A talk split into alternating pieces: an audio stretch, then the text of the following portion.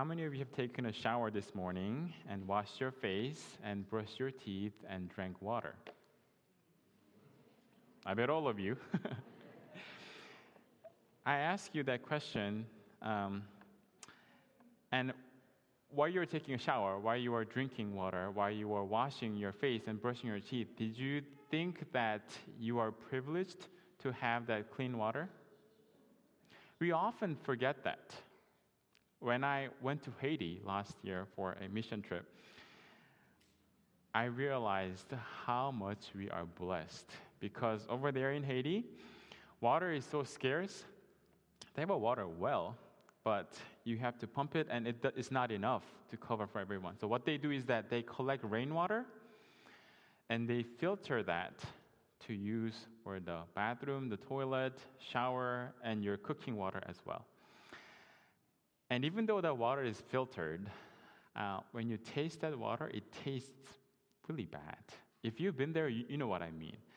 So at first, I couldn't drink that water. So guess what I did? Someone told me, so I brought some. I went to Walmart before I went there, and I bought some things that you can mix with water, some flavor, so you can have something. And that flavor water tasted worse. so, guess what I did? I just held my nose as I was drinking water. But it's so hot, you, you sweat a lot, you have to drink water. So drinking water wasn't very pleasing, but I had to use I had to drink that water. There was no other option. And you could only take shower once a day, five minutes or less. And it's cold water. Uh, and when you wash dishes, you can't just have the water running from the tap you have water, just a little bit of water, that's all you have to wash all the dishes for like 25 people there. It was difficult, but that's how it was. And we will talk about dirty water or muddy water today. And that story comes from 2 Kings chapter 5. We don't have time to read the whole story, but it's a very well known story about um, Naaman. And we know this story really happened. How do you know that this story really happened?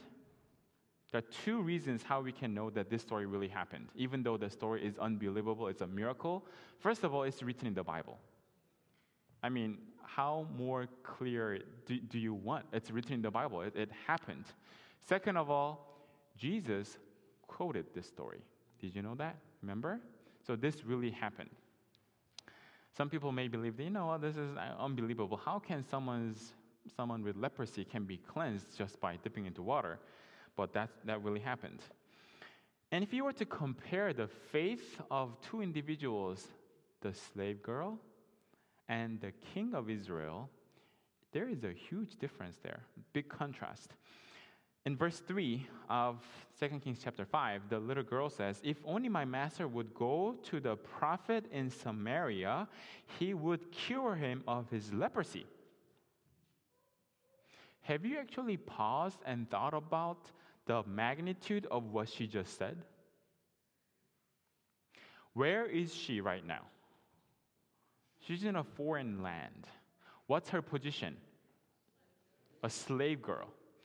And I would assume that she is probably a young girl, like a preteen or maybe early teen, very young. Possibly like, I don't know, 8 or 10 or 15. Young girl. And of all the people she is she has the least power in the house. Is she with her family? Probably not. She's probably alone. And she says something like this. Now, when she says that, the general, her master, Naaman, which is really high official, like he, he's really important person in that country, in the uh, uh, country of Aram. If he goes and if he does not get healed, and if he were to return, what do you think will happen to her? You just put me through all the trouble of going to another country, and I'm not healed. You embarrassed me in front of everyone. like it's a public humiliation in a foreign country. I think, I think we can safely say she would be killed if he was not healed. So when she said that, you know, we just read the Bible and say, you know what, that's a simple thing to say. But if you actually think about it, what she said, either she was so courageous and had strong faith, or she was out of her mind. If, I mean, if I were her, I wouldn't say that. That's your problem, you know? I don't have to deal with that problem because of the risk. If he does not get healed, I'll be dead. But she said some, such a thing. She had strong faith. Now, on the other hand, in verse 7, when Naaman goes to the king of Israel, because the king of uh, Aram thought that, you know what, maybe I should send this, send my man, my general, to the king of Israel, not to the prophet of Israel. What's the response the king gives? It says, Am I God, killing and giving life? that this man ex, uh, expects me to cure a leper? Surely you can see that he's seeking a quarrel with me. So instead of trusting God, the king of Israel, who was a free man, who had a lot of power, who had experience, who had an access to the man of God all the time, anytime he wanted. The first thing that comes to mind, his mind is that this guy is trying to pick a fight with me. I cannot heal leprosy. I mean, okay, to be honest, leprosy is an incurable disease. It was at that time. Nowadays, you can control it with, with drugs and medicine and whatnot. But back then, if you get leprosy, you're dead. So that's true when he said, I cannot cure leprosy, right? But a girl who is a slave away from family over there, who is risking her life to say that, okay, go find the, the, the man of God, Elisha, he will cure you.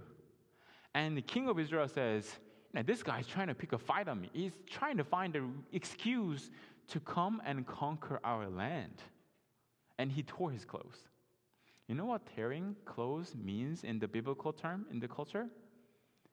It means mourning, lament, or that's what it means. Remember um, when, when uh, Reuben came back to um, his father and said, You know what? We lost, we lost Joseph, the one that you love so much and, and made, made him like nice clothes. And he was telling him that we lost Joseph. It might have, some animal might have eaten him and gave him the clothes, his clothes, the, the coat with many colors, dipped in blood, and he tore his cloak. Um, how about, um, there are other people who, like, um, when David, when uh, Jonathan and Saul died, got killed in the battlefield, when he heard the news, he tore his clothes. So, tearing, ripping clothes, meaning you're mourning, you're, you're, uh, you're in pain. That's what it means. And the king does that, thinking that, you know what, we are in trouble and we will go into a war and many people will die. That's what came to his mind. Do you see the comparison between the two people, two individuals' faith? How is your faith? Would you trust God? Would you look at the circumstances and would you tear your clothes and say, you know what, this is impossible? What would you do?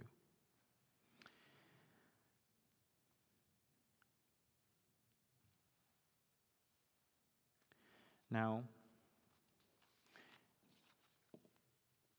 you know, curing leprosy, when Jesus said this, there are a lot of people who are a lot of lepers, but the only leper who was healed was Naaman. That's what Jesus said. Right? So there were so many lepers in history of the Bible, but why Naaman? Why did Jesus, why did God, not Jesus, why did God choose to heal Naaman? Of all the lepers in the whole history of, of the Bible, not, not the Jesus' time, at the time of Jesus, but other people. Why? Had had faith. Yes, definitely he had faith and he obeyed God. Definitely. But I'm thinking because of the sake of this little girl. If he if God doesn't heal Naaman, he goes back, she dies. And this little girl was so bold and say, if you go to the man of God, He will heal you. I guarantee He will heal you. And God sees this little girl's faith and says, You know what? This girl is so precious. I have to listen to her wish. I think that had something to do with this. Besides him exercising his own faith and, and obeying God. I think that's why. So, when God sees us exercising our faith, being so bold, God has no choice but to answer us. When we act in faith, He will answer us. Do you want to have the same faith as this little girl? And I pray that you have the strong desire to have the same faith as this little girl. And Naaman goes and he brings lots of gifts to the man of God. You know, this guy wanted to buy healing. Let me tell you how much gift he brought. It says he brought 10 talents of silver, two 6,000 shekels of gold, and 10 sets of clothing. 10 sets of clothing is easy to imagine because 10 sets of clothing is 10 sets of clothing, even though it's not just a $30 shirt and $50 pants that you can buy at the store here, because all the clothes back then were handmade, and the materials are hard to come by. Color, very difficult to dye. So one set of clothes is not just $100 that you can just spend and buy new sets of clothes. Very expensive. And I'm sure the, the materials that he brought are not just cheap things from Walmart, but probably better quality. but to put the 10 talents of silver and 6,000 shekels of gold in our perspective, this is the English translation of what that means. Now, 10 talents of silver, one talent of silver, which is about, one talent is about 70 to 100 pounds. And about that much, 70 to 100 pounds of silver is about $6,000. So if you were to have 10, 10 talents, that would be about $60,000. Ooh, that's a lot of money. $60,000 of silver. Now, how, what about 6,000 shekels of gold. What, what's that? 6,000 shekels is actually two pounds, two, two talents. One talent is 3,000 shekels. Now, I looked it up. Now, gold price per ounce today is about $1,300, or per kilo is $42,000. If you were to put that, two talents come up to be about $2.5 million. $2.5 million worth of gold, $60,000 worth of silver, and 10 sets of clothing. That's a lot of gift, right? Well, for us, it, it's a lot of gift. It's a lot of gift. No wonder why Ge- Gehazi got greedy, right? It's a lot of gift. But if you were to buy that for your life, that may not be a lot. That may not be a lot. But that's, that's a lot of gift in, in one sense. And another purpose that God has healed Naaman, according to verse 8, says, When Elisha heard about um, the king tearing his robe, he said, Why did you tear your robe? Send him over to me, so that he knows that there is a prophet in Israel. More so, there is a God in Israel who is the God of all the other gods. That was another purpose why he healed him. And Naaman now is sent to Elisha's house. And his horses, his chariot, and his men, it's probably not just two people guarding him, it's probably the whole caravan of people with that many gifts they all go and they go to the little small hut of Elisha, even though he was a rich man before. Um, you know how many, how many oxen he had before he was called? He had 10 sets of oxen as he was working. He, he hired lots of people to, to work on his father's field. So he wasn't from a poor family like Elijah. However, still now he's a man of God and he, he's, he's not rich. So he is in his small, humble house, and this fancy caravan of, of a chariot of this general of the strongest army or nation, they arrive and they're waiting for the man of God to come and do something about this man. And what does Elisha do? He sends his servant, he doesn't even come out. He, he sends his servant, Gehazi, and says, um, You know, hi, General. My master, man of God, Elisha said, You just go and, and dip yourself in Jordan River seven times, and you'll be healed. And he says, Bye, and he just goes back in.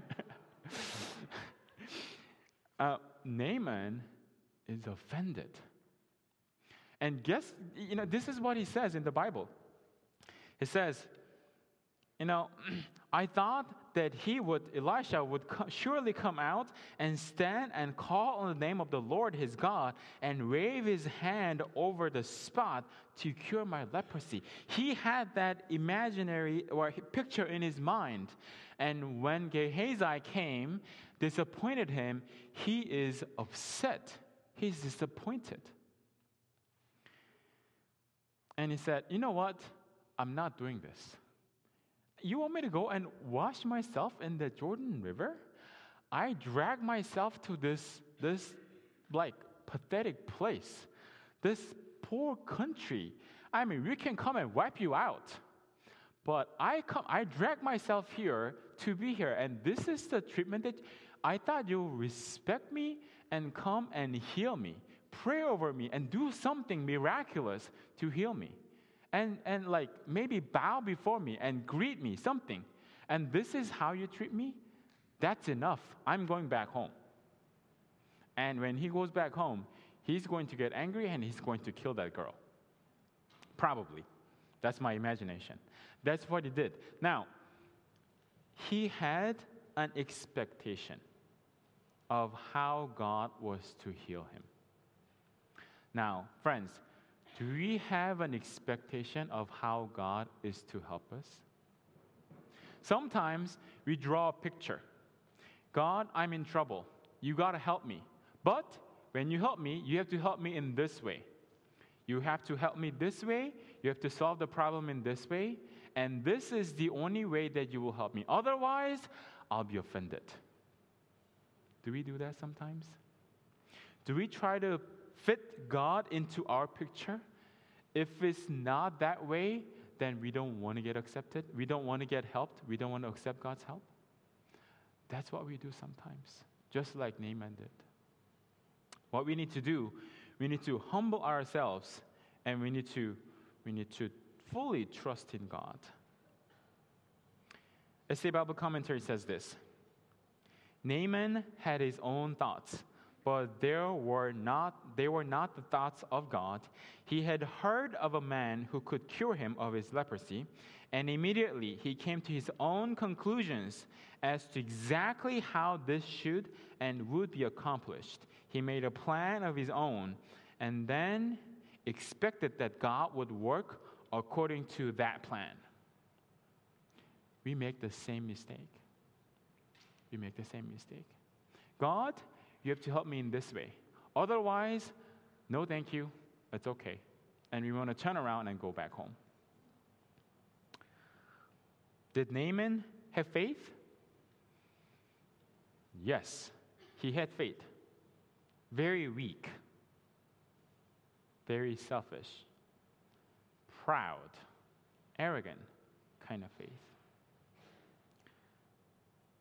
As a matter of fact, he wanted to buy healing with that money. He did go because of his desperation, otherwise, he would die. He went. However, he expected he would he wanted to be treated with respect, a miracle working prayer offered just for him. That's how he wanted. But the servant came and said, Just Go take a shower, take a bath seven times in the Jordan River.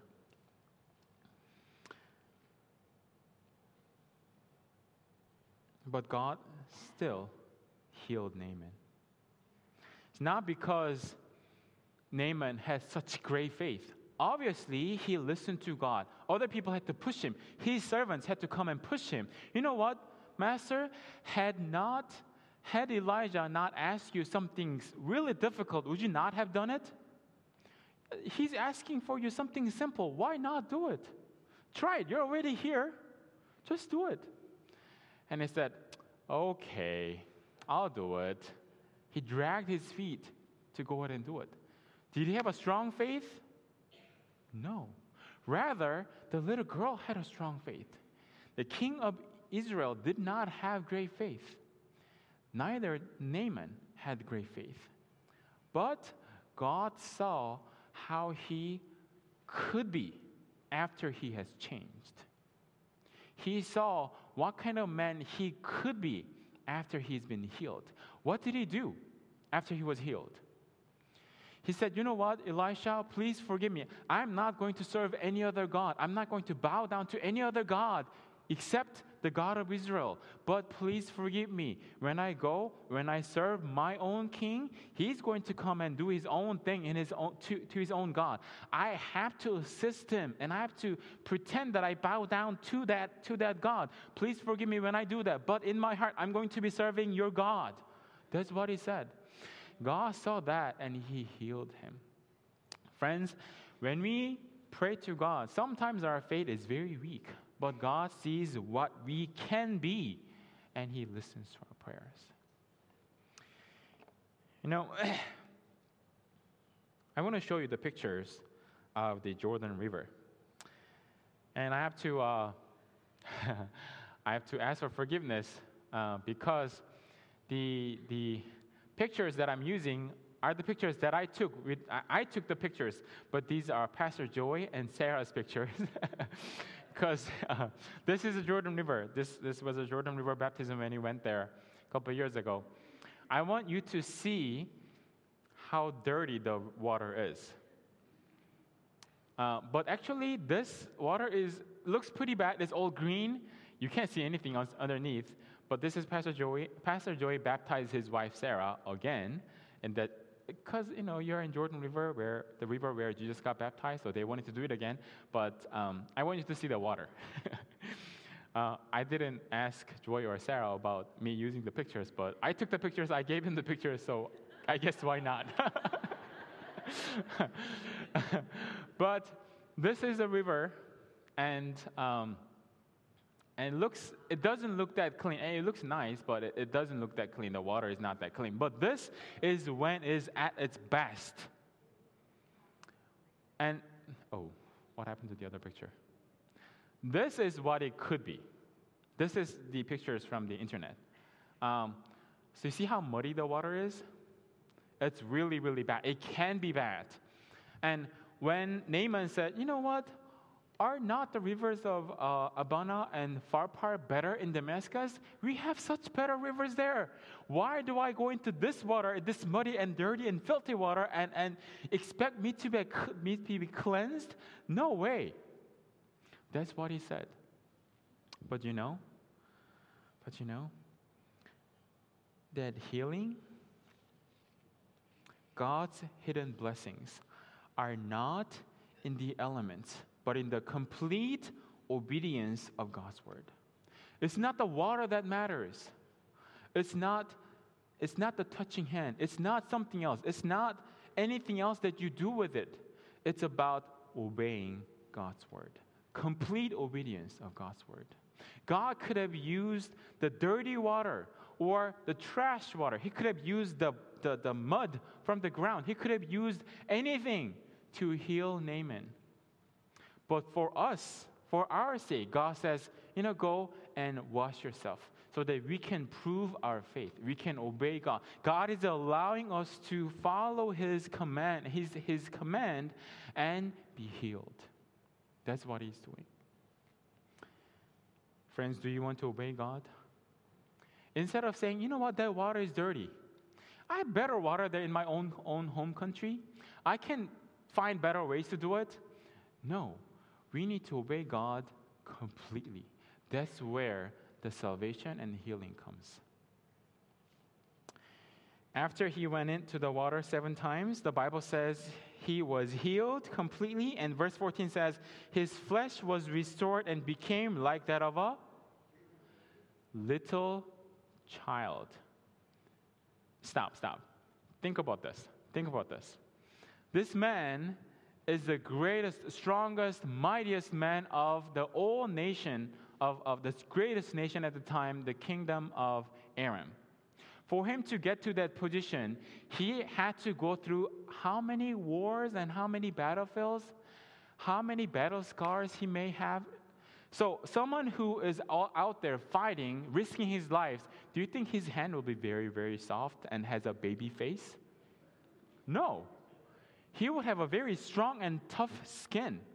And he'll be proud of his battle scars. You know, you see this? This mark, I got this from this battle, and I was saving the king's life, and I defended for my country, and this is the wound that I got. This is scar that I have. They'll be proud of that.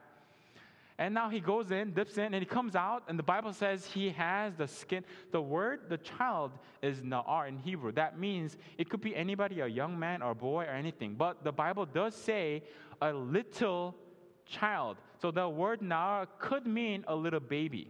So here, a little child could mean a baby. Now, find the youngest person in your pew, someone, and grab hold of the hand of the youngest person, maybe 10 years and under, and feel their skin. Do you feel the very soft and smooth skin? We, we see uh, Darby right here, and we see Zaza right here. All the babies touch their skin, touch their cheeks.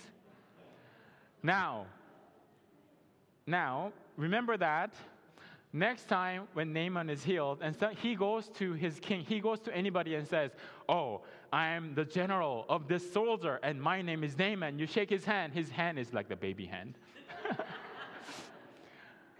That's exactly what happened. And I bet when he goes back home and he goes to say, Honey, I'm healed. And, and his wife goes and hugs him and kisses him and touches him, and like, you know what? Your skin is better than mine. She's jealous of him. That's what happened. When God brings restoration and God heals you, He brings complete restoration. It's not like he's healed, but his wrinkly face and his, his dirty skin, his, his, like spots and dots everywhere. No, his, his skin turned into like a complete new baby skin. That's what happened. Do you want that kind of healing? What do we need to do? We need to obey God completely and listen to Him. That's what we need to do. If you have a weak faith, it's okay. Go to God. God sees how you can be after you are healed, and He can change you. I have one more page to go, but we're too late. so I'm going to wrap it up. Leprosy symbolizes in the Bible what? Sin. He had leprosy, that he could not be healed. He's a sinner. He his limbs, his feel, his fingers, his, his toes got numbed Sin does the same thing to us. We become numb when we, when we become sinners. Sin numbs our senses, and we are incurable. Sin is incurable. It, sin leads us, to, leads us to death. Leprosy leads us to death. Sin cannot be hidden. Leprosy cannot be hidden either. All those things, we had leprosy. Naaman had leprosy. Do we not have spiritual leprosy? When we realize that we have leprosy, who do we need to go? We need to go to the man of God. We need to go to the word of God. We need to go to God and we need to obey God completely. And whatever method that He tells us, we need to do that. When we kneel before God, when we go to God, He's going to cure us and He's going to give us that baby face.